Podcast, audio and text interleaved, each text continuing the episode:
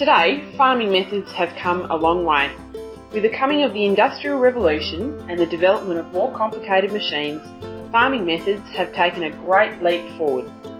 When you travel to Narembeen in autumn, you might see seeding bars and sprayers.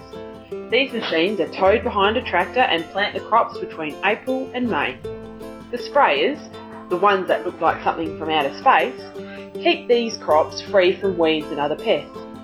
If you travel to Narembeen during summer, you might see a harvester or two. These machines take the crops off and you will see plenty of trucks and road trains on our roads carting the grain to CBH sites. Perhaps you've seen paddocks which look like a sea of yellow.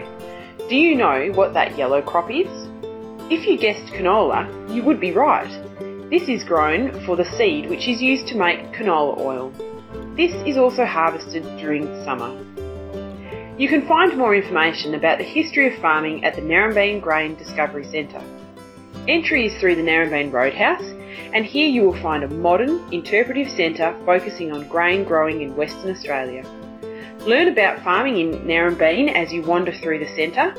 It features brilliant visual and interpretive displays and is open from 9 till 5pm daily. Exhibits include a 1950s farmhouse kitchen, a humpy, a grain stack, an interpretive CBH area with weighbridge and hut, displays on the future of farming, and a supermarket showing the end products like breakfast cereals and bread.